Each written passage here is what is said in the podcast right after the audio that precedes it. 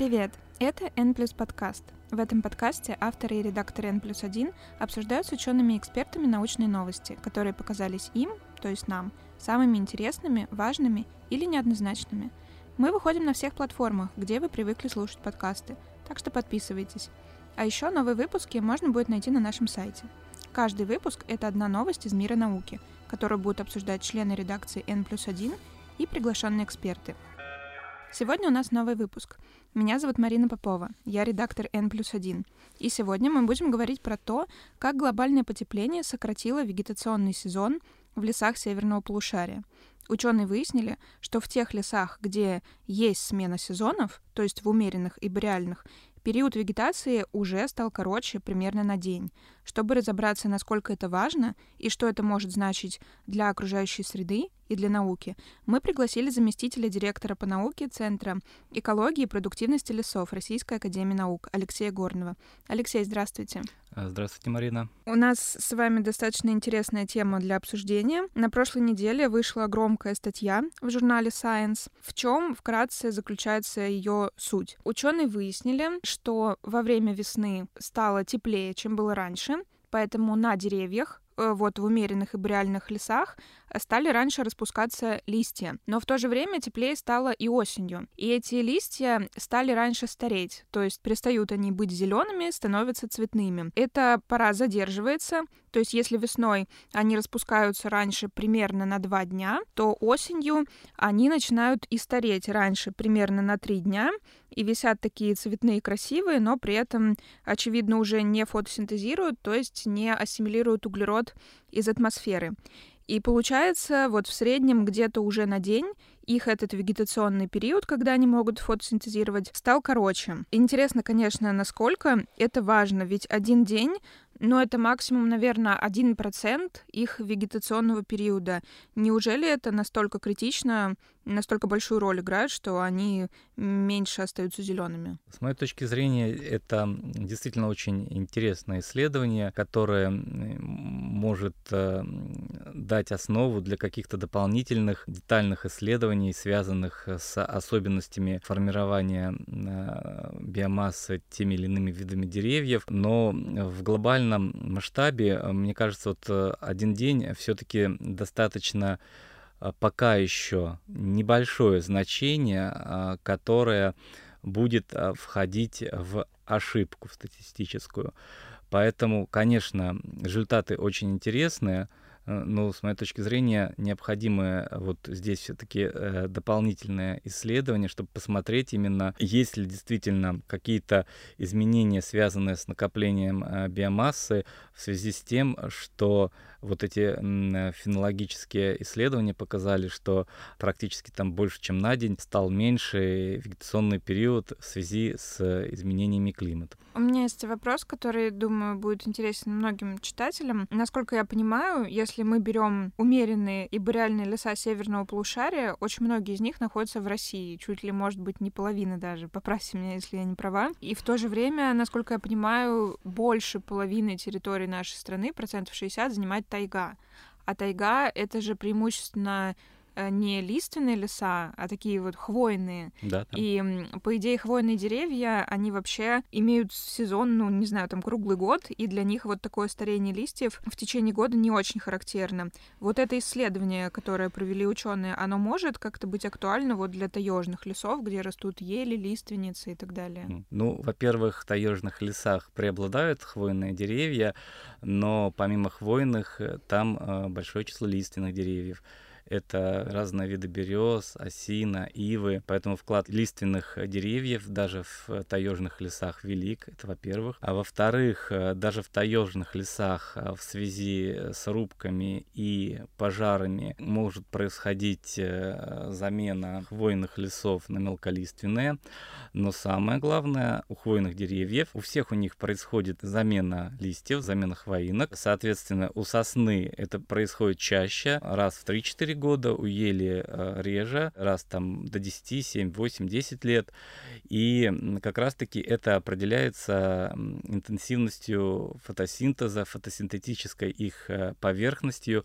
А, получается, так как э, ель, она теневыносливый вид, позднесукцессионный, у нее листовая поверхность э, в целом больше, чем у сосны, потому что ей надо приспособиться, адаптироваться, чтобы улавливать свет под пологом древостоя. Обычно при секционной динамике а, сначала внедряется сосна после рубок, пожаров, а потом, соответственно, уже под пологом сосны внедряется ель. И света ей конечно же, меньше, потому что она под пологом.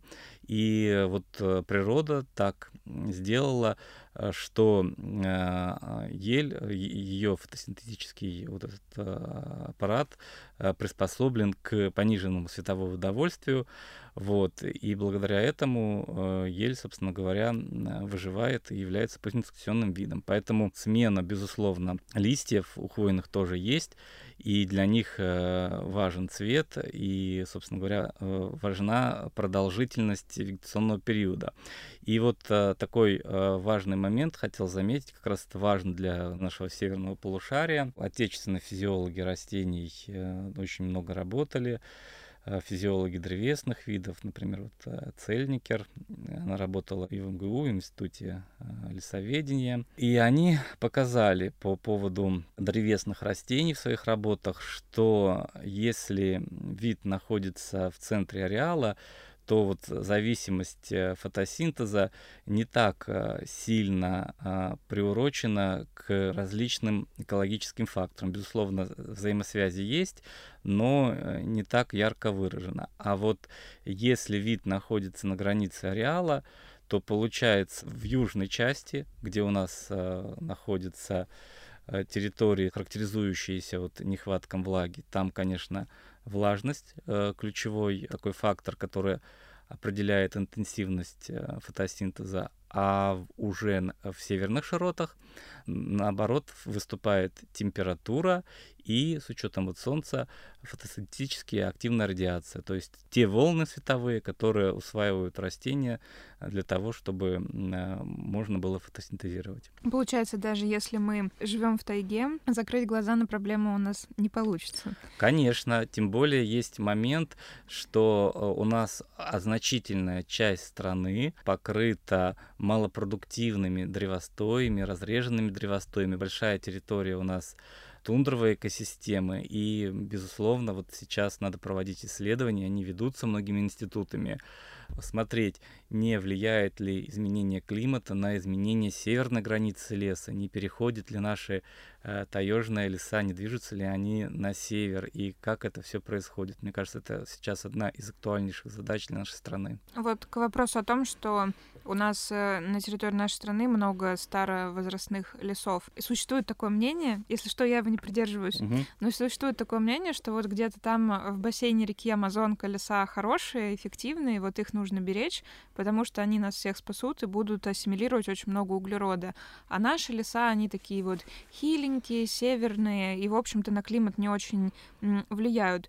А это исследование, оно как раз-то и было посвящено именно лесам северного полушария, причем не тропическим, а вот таким более северным. То есть как вот донести до людей, что на самом деле вообще-то важно, что вегетационный сезон в таких лесах сокращается, и что их роль вот в депонировании углерода, она тоже на самом деле предположительно высокая? Во-первых, надо э, разносторонне исследовать старовозрастные леса. Вот э, в нашем институте как раз вот сейчас выходит, в прошлом году под руководством э, директора Лукина Натальи Васильевны была подготовлена статья старовозрастные леса России и углерод. При взаимодействии с коллегами из Института космических исследований была оценена вообще а, площадь старовозрастных лесов России. И получилось, а, да, действительно, она очень большая. Леса, которым 200 лет и более у нас а, в итоге занимают площадь более 160 миллионов гектар. Это очень большая площадь. Но здесь есть момент один. Э, старовозрастные леса очень отличаются. Во-первых, этот термин очень э, сильно размыт, неоднозначен, и разные коллеги под ним понимают совершенно разные формулировки. Потому что работали, с одной стороны, ученые лесные экологи, с другой стороны эксперты природоохранных организаций, и выходили разные статьи э, и в России, и за рубежом, и вот э, термин старовозрастных лесов, он достаточно э, размыт и по-разному к нему относится, но важно обратить э, внимание, вот очень важно, потому что вот с учетом вашего замечания про старовозрастные леса в долине Амазонки, э, есть старовозрастные леса, не нарушенные, в которых преобладают и сохранились природные механизмы поддержания биологического разнообразия. Эти леса обладают определенными индикаторами. Во-первых, они не монодоминантные, они э, сформированы разновидовыми древостоями, даже э, в таежных лесах. Во-вторых, их э, популяции, популяции деревьев разновозрастные. То есть в этих лесах представлены как молодые деревья, так средневозрастные и старые. И самое важное, эти э, леса обладают ярко выраженной горизонтальной структурой, горизонтальной неоднородностью, мозаичностью. Там есть возрастные парцеллы, там есть элементы ВПК, ветровально-почвенных комплексов. После того, как в результате смерти падают деревья, и эти элементы э, ВПК конечно же, разнообразные места обитания для разных представителей биоты, и эти элементы, конечно, э, увеличивают видовое разнообразие лесов.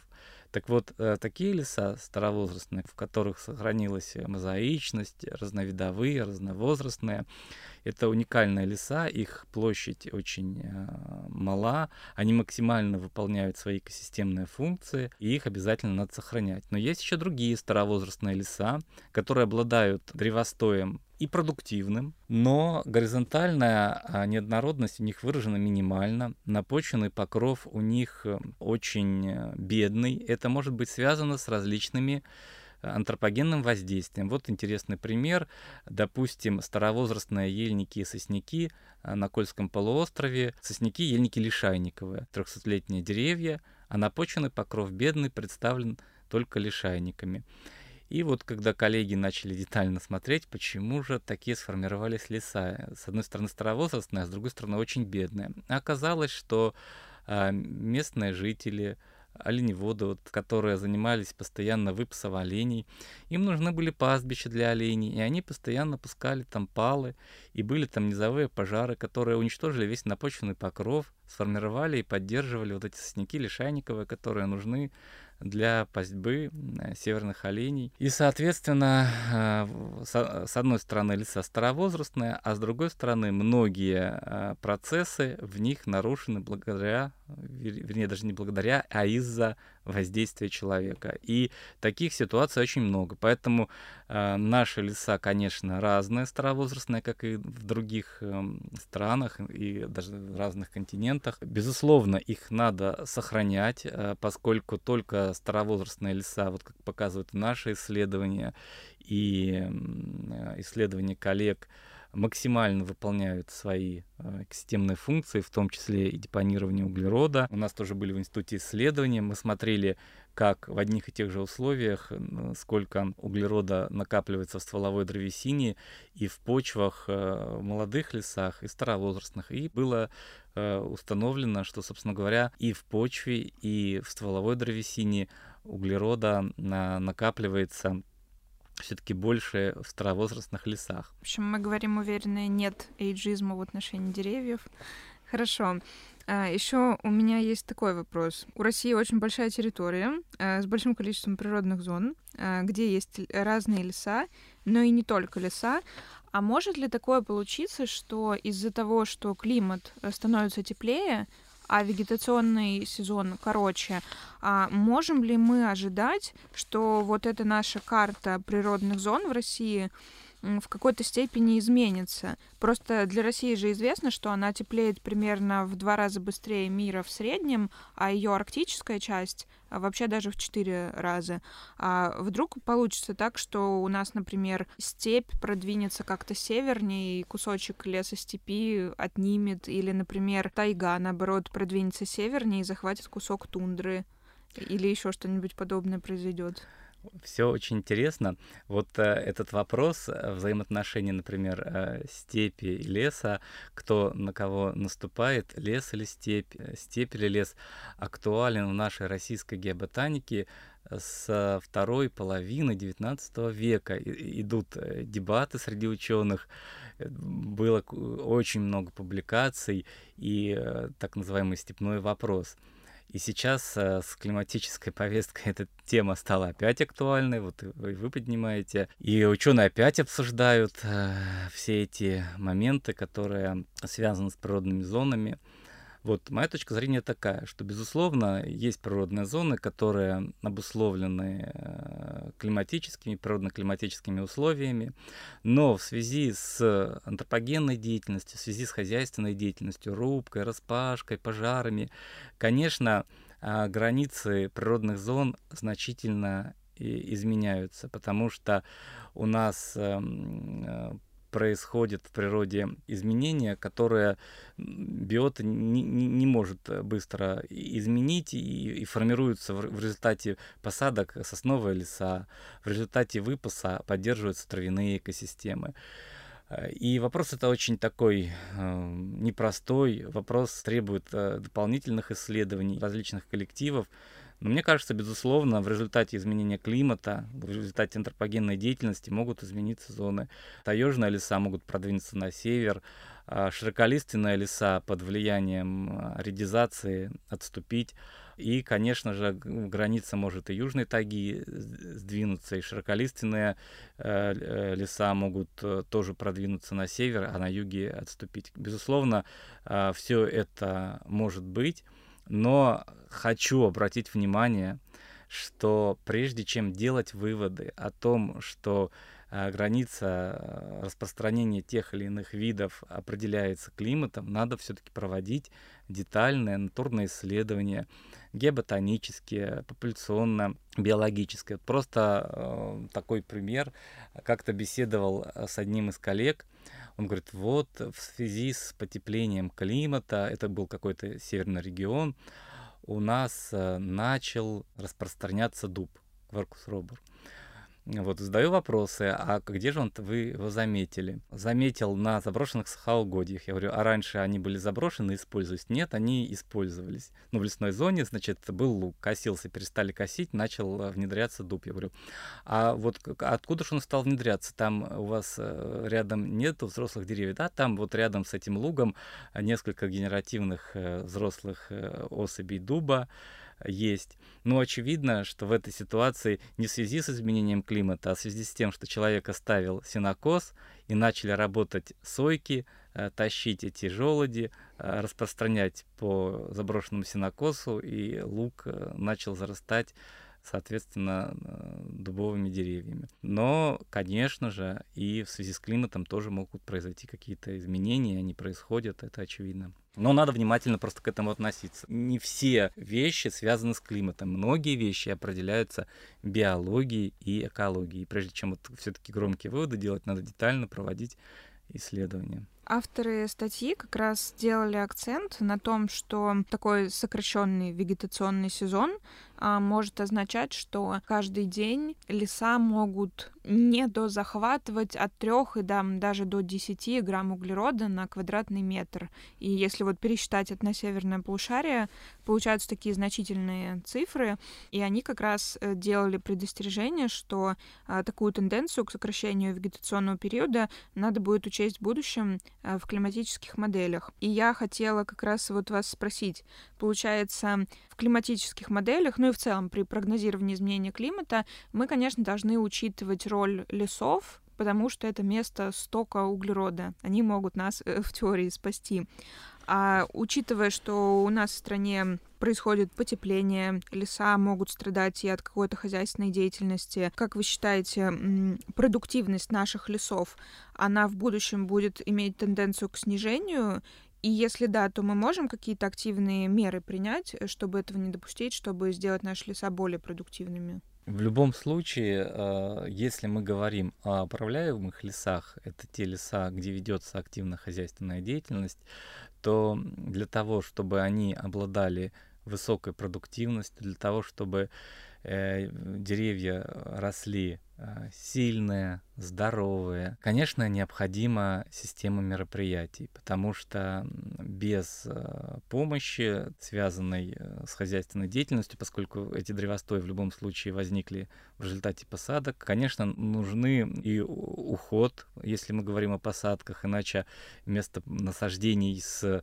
деревьями с высокой жизненностью мы получим Э, очень э, слабой жизненности древостои, загущенные, э, где ни о какой высокой продуктивности речи быть не может. Вот начинаем с самого начала. После посадки обязательно должны быть уходы, чтобы сформировались у нас древостои с деревьями, которые обладают высокой жизненностью или здоровьем. Это первый момент. А второй момент, не менее важный, безусловно, наши леса а, государство должно защищать от губительного действия пожаров, поскольку а, все мы знаем, что практически повсеместно они встречаются, и даже если пожар низовой, даже если мы знаем, что деревья многие обладают э, толстой корой, которая защищает камби от губительного действия огня, но все равно происходит э, угнетение, молодые э, деревья погибают, у них нет толстой коры, даже от низовых палов. И в результате, конечно же, мы получаем в итоге древостои с не максимальной продуктивностью, древостои, которые ослаблены. А эти ослабленные древостои, соответственно, могут быть подвержены воздействию насекомых вредителей, других болезней, грибных в том числе. Поэтому, безусловно, если мы говорим о эксплуатируемых лесах, где активно ведется хозяйственная деятельность, надо проводить мероприятия по охране и защите лесов. Но у нас есть э, заповедники, у нас есть резервные леса, у нас есть э, защитные леса, где не может быть сплошных рубок, только выборочные. Поэтому надо все это принимать во внимание и понимать, где мы можем э, что-то сделать для формирования продуктивных э, древостоев, а где мы должны наблюдать э, за вот этими процессами природными. То есть, насколько я понимаю, на наших 160 миллионах гектар лесов... Эм... Это старовозрастных. А, старовозрастных. Да. Ой, а, а все леса у нас сколько занимают?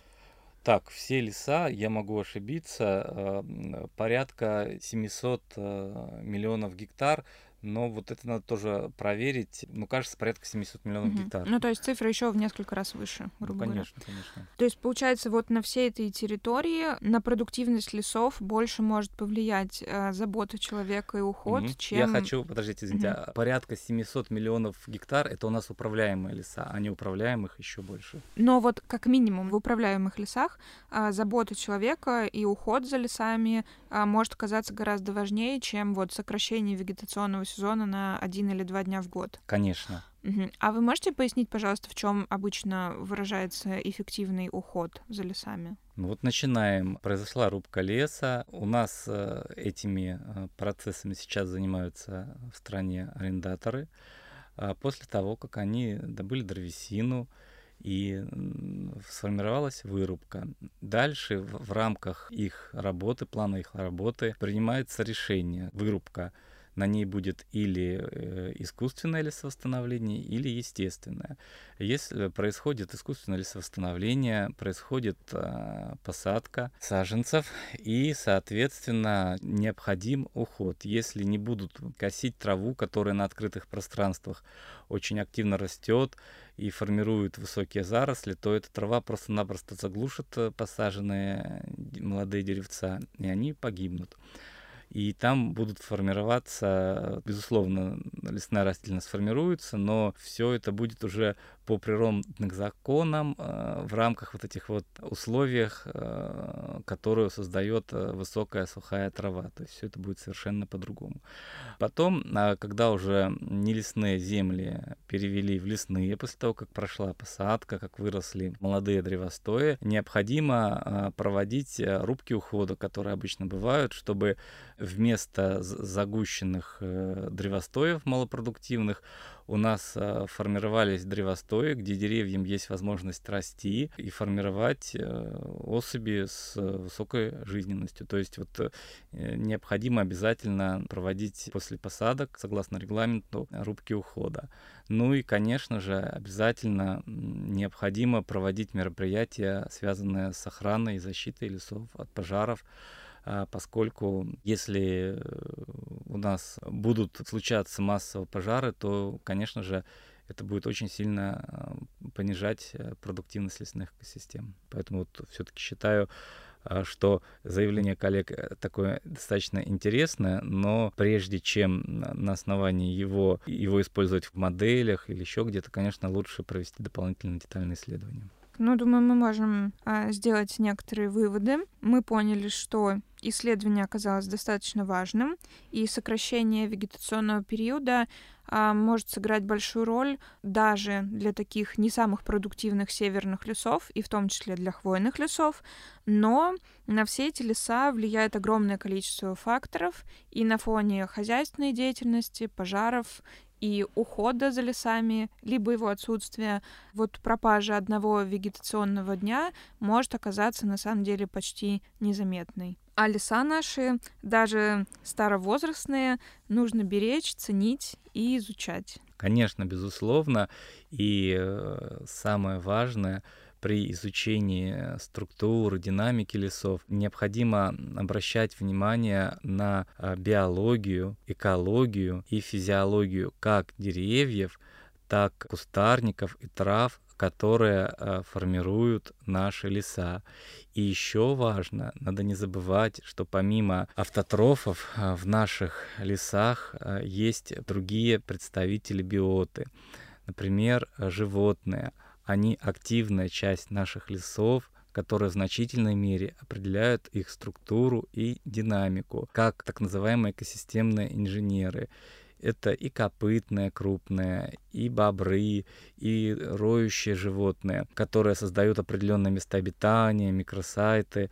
Это и деятельность животных, связанная с переносом э, диаспор плодов и семян. Поэтому еще раз вот э, хотел сказать, что жизнь лесных экосистем, она очень сложна, формировалась в ходе долгой эволюции, и при изучении их структуры и динамики надо обращать внимание, безусловно, на климат, который изменился, идет э, глобальное потепление, но и обращать внимание на вещи, связанные с биологией, физиологией, экологией, и на разные компоненты лесных экосистем. Спасибо большое, Алексей. Это был очередной выпуск N подкаста. В гостях сегодня был Алексей Горнов из Центра экологии и продуктивности лесов Российской Академии Наук. Меня зовут Марина Попова. И чтобы не пропускать новые выпуски, не забудьте подписаться на нас на вашей любимой подкаст-платформе.